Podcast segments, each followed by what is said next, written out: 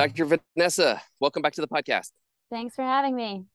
It's been a little while since we talked. Can you give us an update uh, as we record peak rainy season? It rained like crazy last night. There's still construction going on everywhere. I think the noise is behind you too.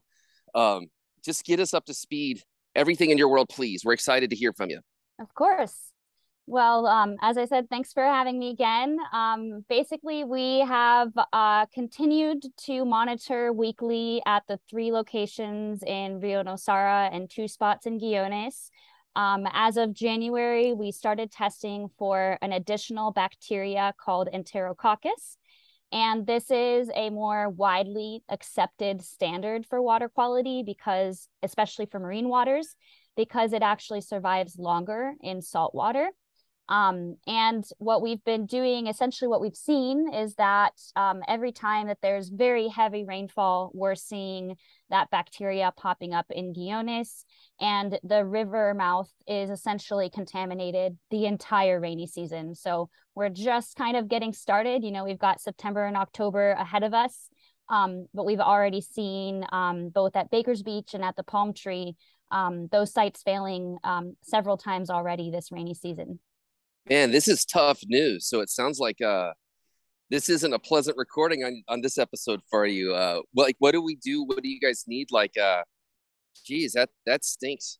Yeah, you know, it's a really big issue. Um and I think everyone it's good to be skeptical and and I am as well. So I actually we went in and put in an extra day of sampling and went all the way to the source of the Nosara River mouth to find out if this is something that's coming from upstream, essentially.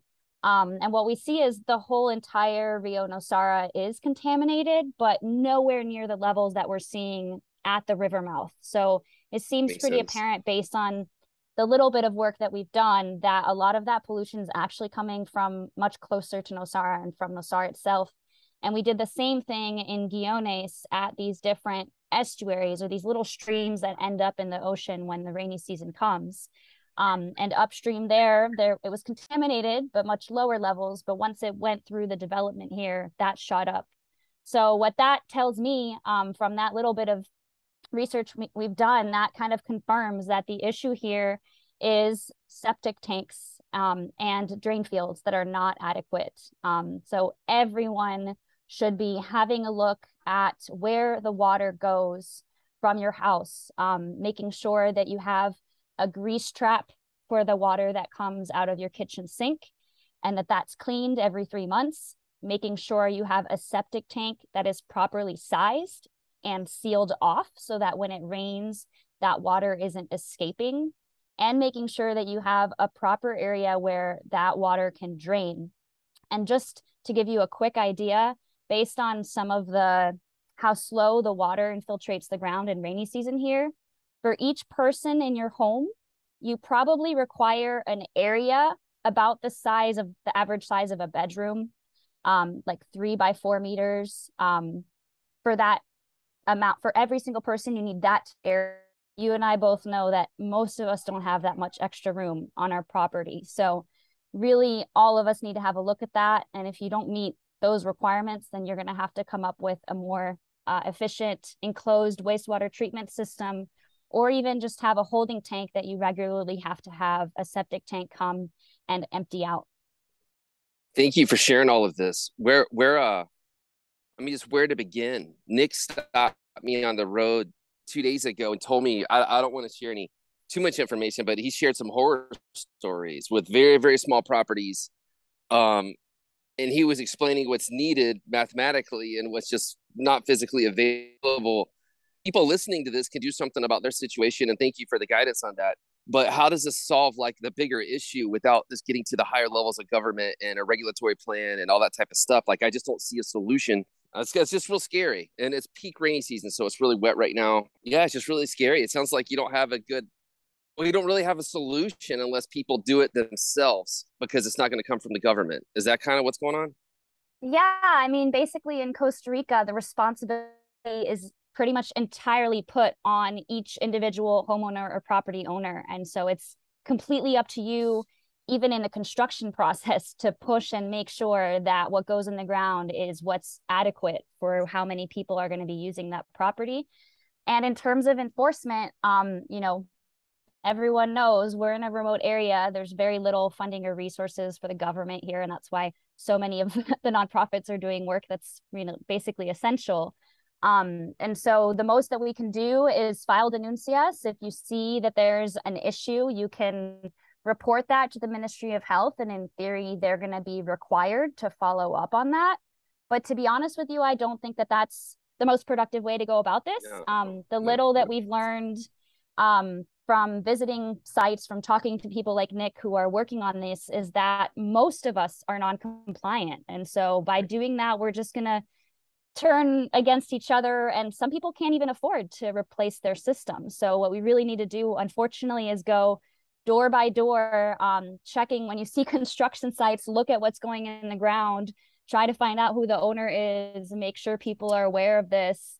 Um, and we really need to continue monitoring i think this is really important for everyone to be aware um, for their safety um, and also, hopefully, we get to see how this community doing all of these changes is going to actually eventually improve water quality for us. I hope that a few years from now we can have this talk and I can tell you, you know, great results. um, and that's, I think that we have that power. I think that's possible, but it is going to take a lot of work. And um, we're working on getting funding and resources here to to help us reach that goal speaking of funding, how, how are you guys doing funding wise? I remember Dr. Edgeworth started it off and then you worked traveling to every location continuously. And then you just added, I guess, another, uh, I don't know if the right the word, I'm not a doctor or scientist, a strand of bacteria, whatever is the terminology. It sounds like things are progressing for you. Is that, is that accurate? Are you guys doing okay as far as that stuff goes?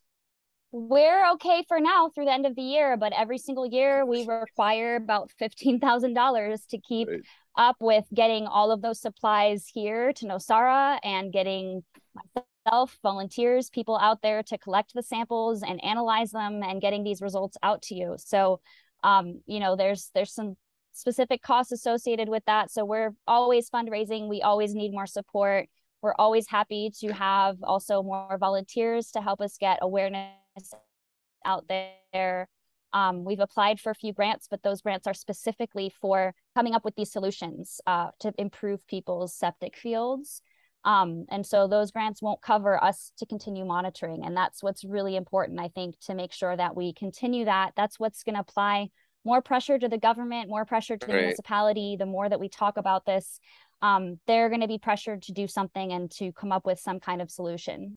Nosara generally does come together in crisis mode, but sometimes it takes us to get to crisis mode for it to happen.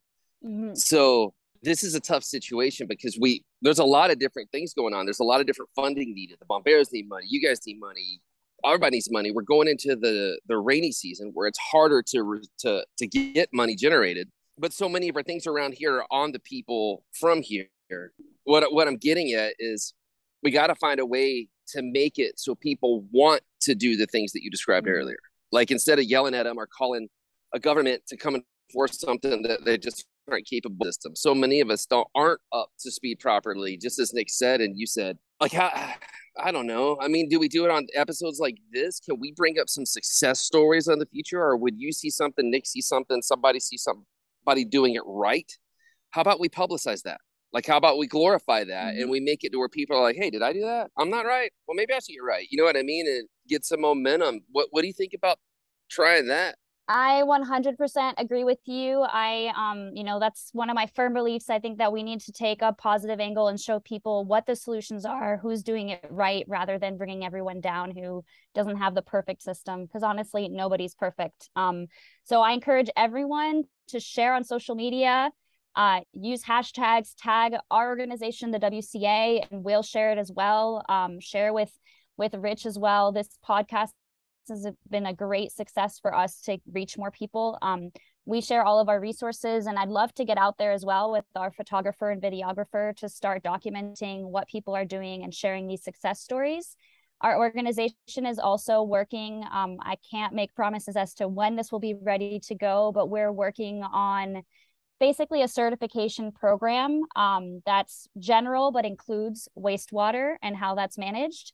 so that um, this can start to be something that we celebrate. People will kind of have this certificate of you know we meet these basic requirements uh, to be more eco-friendly in general um, and we'd love to have that become a movement to celebrate people that are doing things right um, and focus on that so that hopefully more of us are motivated to do the same awesome why don't we do that for our next episode just you nick dr edgeworth whoever just when someone does it right let's just even if it's just a basic photo let's make that like our next episode because if we just alarm the problem, people like, yeah, I know there's a problem. We all have problems. Like it kind of, you know what I mean? It kind of goes by the wayside. Yeah, I think I think it's important for people to share their story and for us to all understand. Um, it's, you know, just like we're always in denial. It's easy to some of us might be very concerned and might have run out there and looked at your septic tank and figured out, oh, this is too small or whatever. But there's probably a whole other group of people that are really concerned about the issue, but avoiding looking at their own system, right? Um, and so I think it's really helpful to illustrate to people, you know, actually a photo of someone standing on the septic tank to show just how big your tank really needs to be, just how big that septic field needs to be, and what solutions there are if you don't have room. Um, Nick has been super creative. You know, there's no one size fits all solution, which is part of how tricky this is. Um, but sharing those stories is so important to show people what kind of solutions are available here in Nosara. Okay, that makes sense. I'm we'd love to do that. So next episode, you Nick people, let's get together some success stories and let's just let's make beautiful examples of it and the next people will grow and grow. Maybe that's our November to start the high season. Like maybe that's what we can launch with a dose of positivity as like a solution oriented positivity. I'm trying to I'm trying to find ways to progress it, right? Like that's what we need. So yeah. thank you in advance. That's what we'll do. Um, what else do you want to get out there while you have this platform? Oh, um, those are big things, the, by the way. You don't need to give us yeah. anything. No, I, I think the sad. big thing is is donate. Um, you know, we're waiting on these grants to hopefully get more, you know, engineers, more solutions, capacity training. Um, you know, we're working on that. These grants just take a long time to come in. Um, and for now, I think the biggest thing is send either Rich or our organization your success story or your experience. Um, and I'll be in touch and following up on that to start sharing that. Um, and keep an eye out for this certification program that we're working on so that everyone can start to flaunt the positive uh, changes that they're doing to decrease their impact. When you're putting together like the homeowner package or your building package, it's going to be really helpful if you have like one for well, rent but I talk to the homeowner sometimes. Uh, we should have one for like vacation rentals to make it cool where people want to stay in houses that have that stuff. That would incentivize a homeowner that there's a benefit. Um, you know, you know, I mean, we should just have a version for each situation because some people care totally. a great deal, but they don't even own the house. Then other people just don't care at all because they pay so much money to have maintenance always done. They're like, I'm not worried about that right now. It's not that people are walking around all evil and wanting to ruin the place. I don't think that's the case at all. I think we're all just moving a million miles an hour. We're busy, have problems, and you're trying to make it in a competitive, strange little world. And if it's not in your face today, or if there's not a reason to do it that's incentivizing, a lot of people won't take action. So I'm just trying to face that reality and and share it. And thank you for doing the same. Thanks, Rich. Yeah, I I totally agree. I people I don't think mean to be dumping sewage in the ocean. You know, in most um most of the people here are from elsewhere where when they flush the toilet that goes to a community plant and they don't have to worry about it um, so things are different here and and we have to figure out how to how to deal with that some people still i probably get message once or twice a week still hey you guys just need a treatment plant we have one where we live and it's great oh yeah you want to play i don't know how many million dollars to get that installed because that would be awesome sorry we're laughing about a sad situation but uh thank you for what you're doing, Dr. Edgeworth, all, all of you, um, everyone behind the scenes. And um, appreciate you guys. Have a good day. Thanks, Rich.